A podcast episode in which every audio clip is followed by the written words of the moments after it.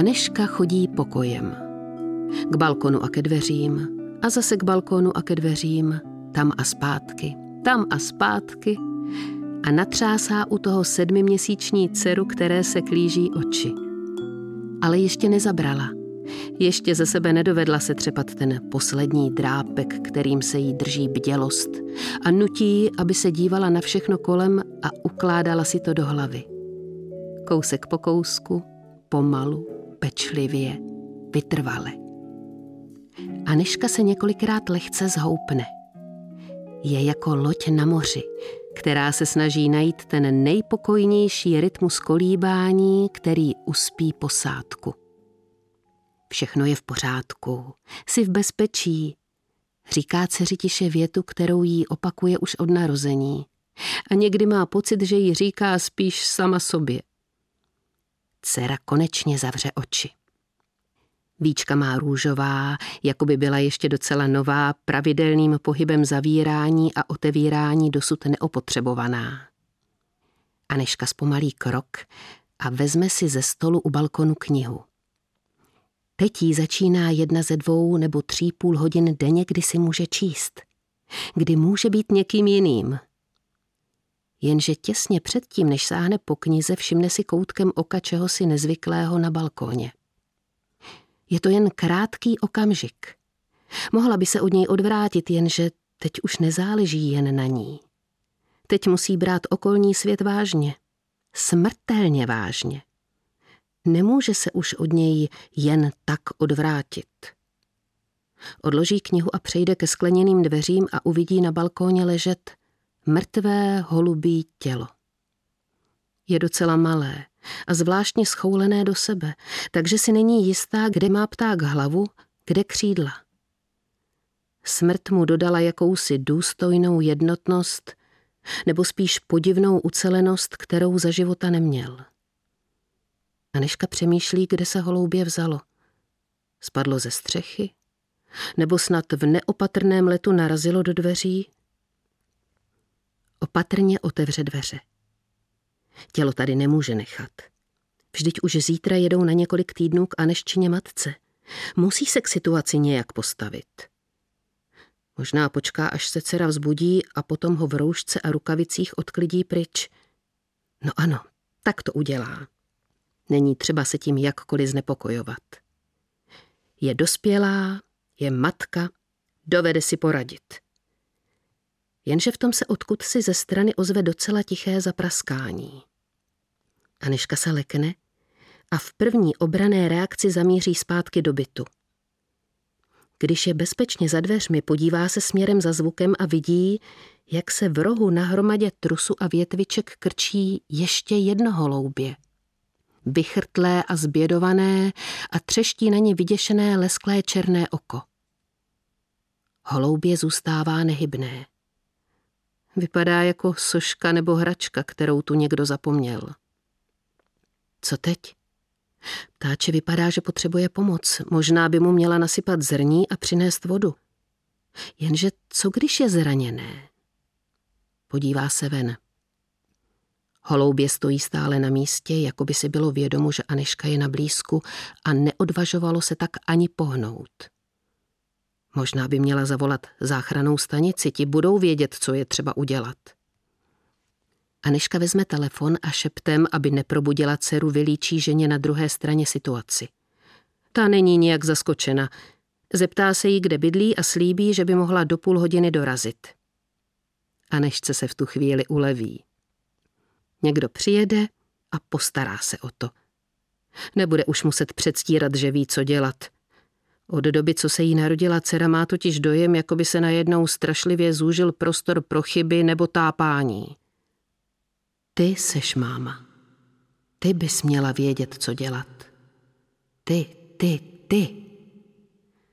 Její muž vždycky krčí rameny, zatímco drží v ruce dva různé kousky dceři na oblečení. Tak co jí mám dát? Co myslíš ty? Od minulého týdne, kdy odletěl na dva měsíce pryč, si každý den volají. Líčí jí, co všechno na stipendiu zažívá, čemu se věnuje a zní rozhodně a sebevědomně. Poradit nepotřebuje vůbec s ničím. Když přijede žena ze záchranné stanice, dcera stále spí. Žena vejde na balkon a pak se otočí na Anešku. To hnízdo tam muselo být už nějakou dobu. Já nevím, nevšimla jsem si.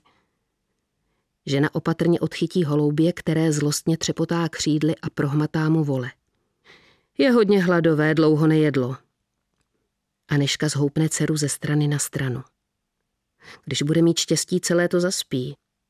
Viděla jste, že by k vám na balkon lítali dospělí holuby? Asi, asi ne. Žena se na ní překvapeně podívá a Anešku v ten moment sevře stud. Jak to, že si toho nevšimla? Žena nerozhodně přešlápne. Vadilo by vám, že tu hnízdo s mládětem ještě nějakou dobu zůstane, kdyby rodiče nakonec přece přiletěli. Nevadilo, odpoví Aneška, jenže zítra jedu skoro na měsíc pryč. Žena pokrčí rameny. Dobře, v tom případě bych ho radši vzala sebou. A co s ním bude? Zeptá se Aneška, zatímco žena ptáče opatrně přendává do přepravky. Vykrmíme ho a až bude připravené, pustíme ho ven.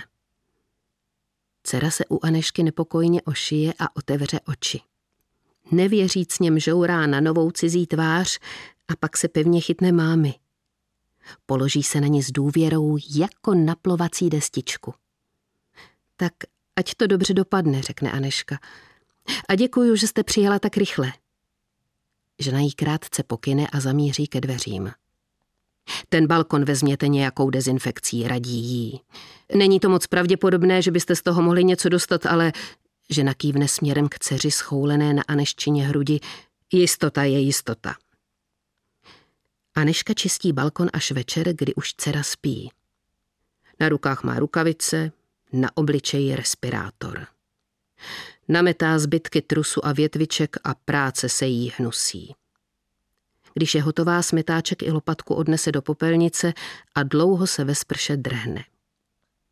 Druhý den ráno hned po probuzení vidí, jak na balkon letí šedá holubice. Po chvíli ji následuje tělnatý holub. Bezradně cupitají po okraji balkónu. Tam a sem, tam a sem. Pak odletí na střechu protějšího domu. To několikrát zopakují, jako by nemohli uvěřit tomu, že je balkon doopravdy prázdný.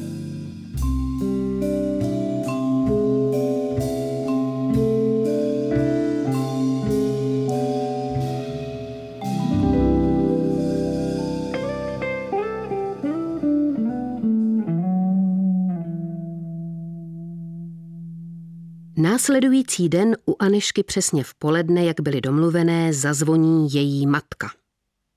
Tak, pojedeme, holčičky. Dcera se tiskne k Anešce, na babičku není zvyklá. Ta se snaží. Usmívá se, podává jí hračky a dělá legrační grimasy, ale dcera na to reaguje jen tím, že silněji boří obličej do máminy hrudi. Aneška už má od rána zbaleno.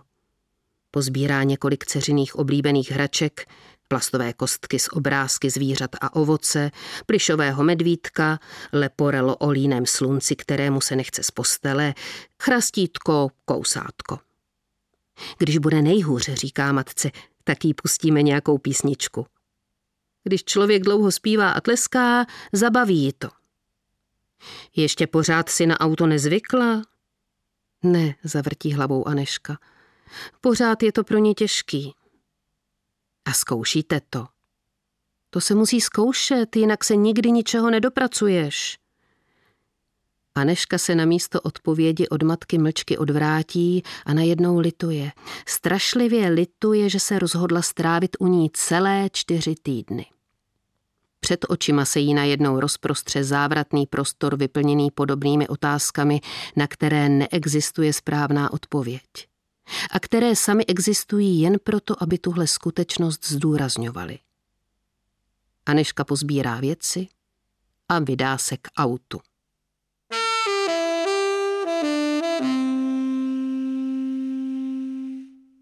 Matka, která už několik let neřídila, sedí vzadu s Aneščinou dcerou, zatímco Aneška usedá na místo řidičky. Bude to dobré, říká si v duchu. Cesta trvá necelou hodinu, to není nejhorší. Silnice nebudou tak plné a když budeme mít štěstí, zastavíme jednou nebo dvakrát na kojení. Podívej se, co tu mám za knížečku, říká Aneščina matka své vnučce. Budeme se spolu dívat na obrázky? Aniška nastartuje a pohlédne na matčin odraz v zrcátku. Má propadlé tváře a pleť posetou červenými skvrnkami. U čelisti se jí kůže prověsila do dvou malých vaků. Na malou chvíli má Aneška pocit, že se dívá na někoho cizího. Neznámou stárnoucí ženu, která sedí na zadním sedadle jejího auta, ačkoliv tu nemá vůbec co pohledávat. Koukej, tady je žirafka. Ta má ale dlouhý krk, viď? A tady je lev. Jak dělá lev zlatičko? Tak jak dělá? Aniška se soustředí na cestu a jen napůl poslouchá, co se děje vzadu. Její matka střídá hračky ve svižném, skoro rytmickém sledu. Nejdřív jde všechno dobře, ale asi po pěti minutách začne Aneščina dcera natahovat. Dej jí něco na kousání, radí matce. Vedle tebe by mělo být kousátko a v tašce vzadu taky chrastítko. Jenže ať se matka snaží sebe víc, chrastí, zpívá, tleská, a neščina dcera se dává do pláče. Je to jako když startuje stařičký motor. Nejdřív se ozve několik nespokojených výdechů a potom se rozjede naplno. Aneška svírá volant, zvuk pláče jí proniká do svalů, do kostí a drtí je na prach. Mláďátko moje, kdyby se tak k ní mohla otočit, kdyby si ji tak mohla pochovat, jenže není kde zastavit. Dívej se, tak se dívej, prosí holčičku Aneščina matka a třepetá jí před obličejem medvídkem, pak svými brýlemi a nakonec korály. Nic z toho ale dítě nezajímá. Za chvíli už tam budeme, říká Aneščina matka odhodlaně. Ještě chviličku to vydrž. Aniška sleduje matku v zrcátku. Proč jí to nejde? Vnučka na ně sice není zvyklá, ale Aneščiny kamarádky byly při nárazovém hlídání šikovnější. Dovedly vymyslet hry, které měly úspěch. Proč se matka víc nesnaží? V ten moment by Aneška nejradši zastavila. Vzala dceru do náručí, přelezla svodidla a odešla pryč. Kamkoliv. Hlavně co nejdál. Její muž napsal před pár měsíci povídku o rodině s malým plačícím dítětem, která zastaví na odpočívadle. Zatímco žena uspává dítě v nosítku a chodí s ním sem a tam, muž v jednu chvíli přeleze nízký plot a vydá se do polí, do lesa, do ticha. Je to inspirovaný naším životem, miláčku, vysvětloval jí manžel. Máme dítě a já z toho vycházím. Ale je úplně zbytečný, aby si to brala osobně nebo se snad zlobila. Já jsem s váma šťastný. Moc šťastný. Povídka byla jednou z těch, které manžel poslal spolu s přihláškou na dvouměsíční literární stáž do Spojených států. Vybrali ho společně s dalšími třemi desítkami autorů a autorek z celého světa. Bude se mi po vás strašně stýskat, řekl Anešce, když přišly výsledky. Ale možnost, že by na stipendium nejel, nepřicházela vůbec v úvahu. Dokonce zašel tak daleko, že se jako první zeptal Aneščiny matky, jestli by u ní dcera s vnučkou mohli část doby zůstat. Měla velkou radost, ličil Anešce. Říkal jsem si, že to tak pro tebe bude snažší. Zatímco Aneščin manžel psal povídky, chodil na čtení, setkával se s kolegy a jezdil na stipendia a všemu tomu věnoval rozumný, soustředěný, nerušený čas. Aneščiny dny se rozpadly a každá i ta nejbanálnější činnost byla roztříštěná do částí, které k sobě nepasovaly. Nedovedla si představit, že by to podstupovala celé dva měsíce – a tak s pobytem u matky souhlasila.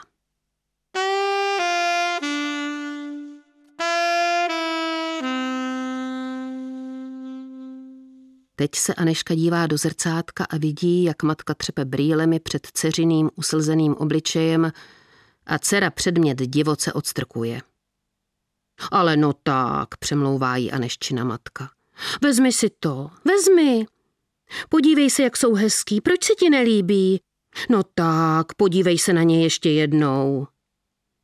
Jak, jak si mohla myslet, že bude pobyt u matky dobrý nápad? Aneška zastaví u nejbližší pumpy. Já se vážně snažila, řekne matka a dlaní si otřesčela pot, který tam není. Anešku ten pohyb, efektní a inscenovaný, rozesměje.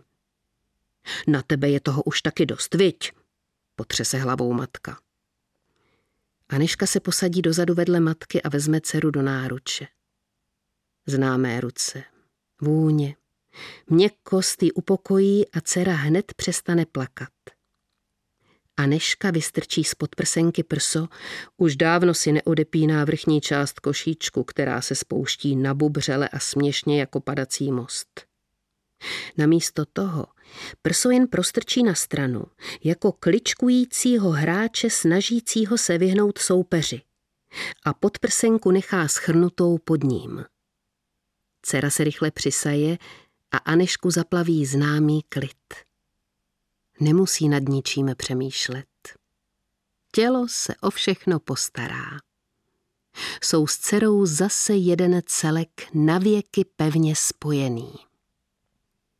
Koutkem oka vidí, jak ji matka bedlivě pozoruje.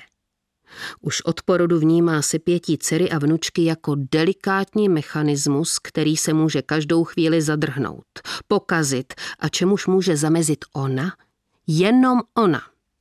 Krmení, oblékání, uspávání, koupání.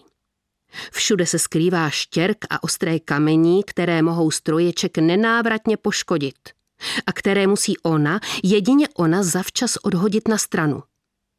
Každou radu a doporučení říká s nenapodobitelnou naléhavostí a důrazem, jako by nebylo na světě závažnějšího sdělení. A přitom napadne Anešku, co pak může být její matka pyšná na to, jak vychovala svoje vlastní děti? Co pak může být se sebou spokojená? Já se pro vás obětovala. Myslete si o tom, co chcete, ale obětovala jsem se. Zůstávala dlouhé roky v manželství s Aneščiným otcem a když se konečně rozvedli, stalo se to, co tolik žen v podobné situaci jasno zřivě předpovídá. A co je nutí se ve vztazích ještě víc skrčit, ještě víc nahrbit. V domácnosti rozvedené matky se dvěma dětmi chyběly bez ustání peníze. Všechno to dělám jen kvůli vám, nabádala matka často Anešku a její starší sestru. A váha její oběti se během let stávala tak nesnesitelně těžkou, že jim oběma zlomila vás. Ještě před lety si Aneška přála, aby se matce ona ani sestra nenarodili. Všechno by potom přece zvládala mnohem s nás. Na Prahu dospělosti matce její sebelítost vyčítala – Teprve později pochopila, že nejde o tu jednu ženu, její chování a rozhodnutí, ale o celé soukolí, které ji co by samoživitelku zatlačilo do role, kde byla právě sebelítost jedinou formou lásky, co si mohla dovolit.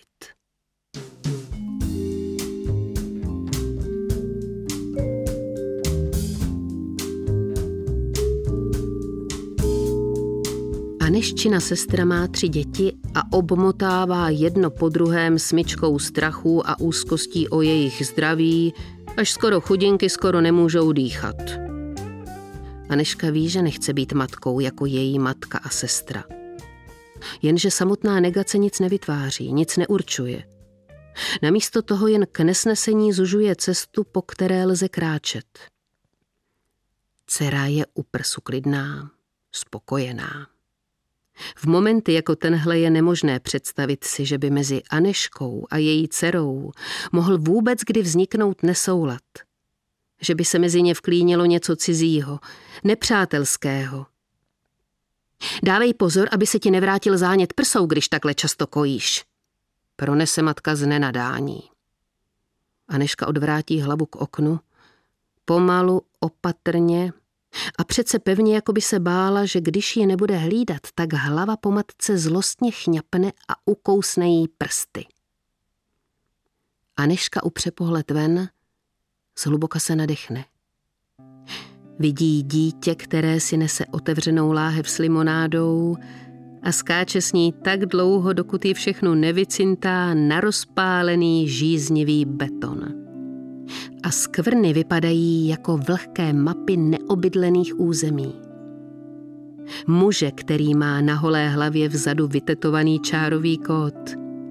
Ženu, která nese kanistr s vodou do ostřikovačů a tváří se spokojeně, skoro pyšně, jako by kanistr osobně plnila. Benzinku zalévá temně žluté odpolední světlo, které všemu propůjčuje jakousi chlácholivou zář. Tak snad jsem tolik neřekla, ozve se matka. Aneška na ní konečně pohlédne. Dívá se na matčiny úzce stažené rty se svěšenými koutky a chce matce říct, ať mlčí. Chce ji obejmout. Chce popadnout dceru a ukrýt se. Chce kopat do předního skla tak dlouho, dokud nepopraská. Chce křičet.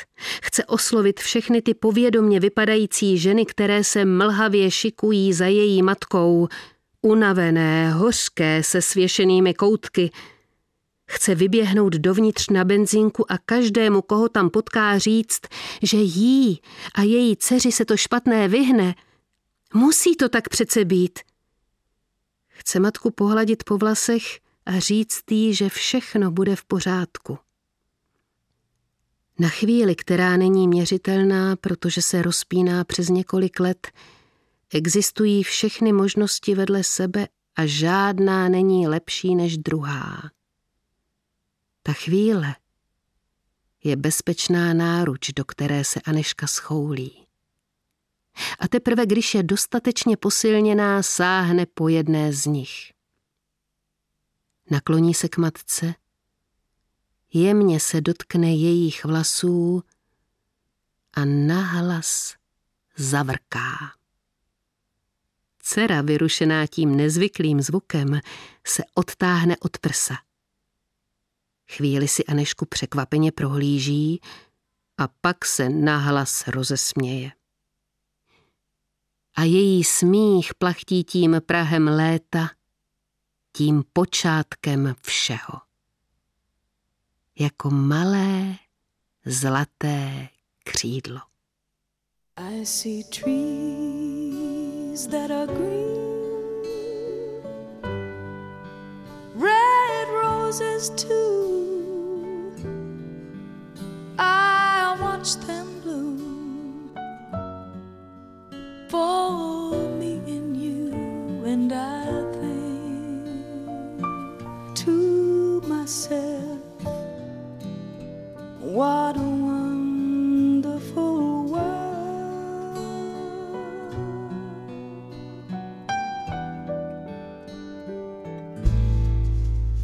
I see skies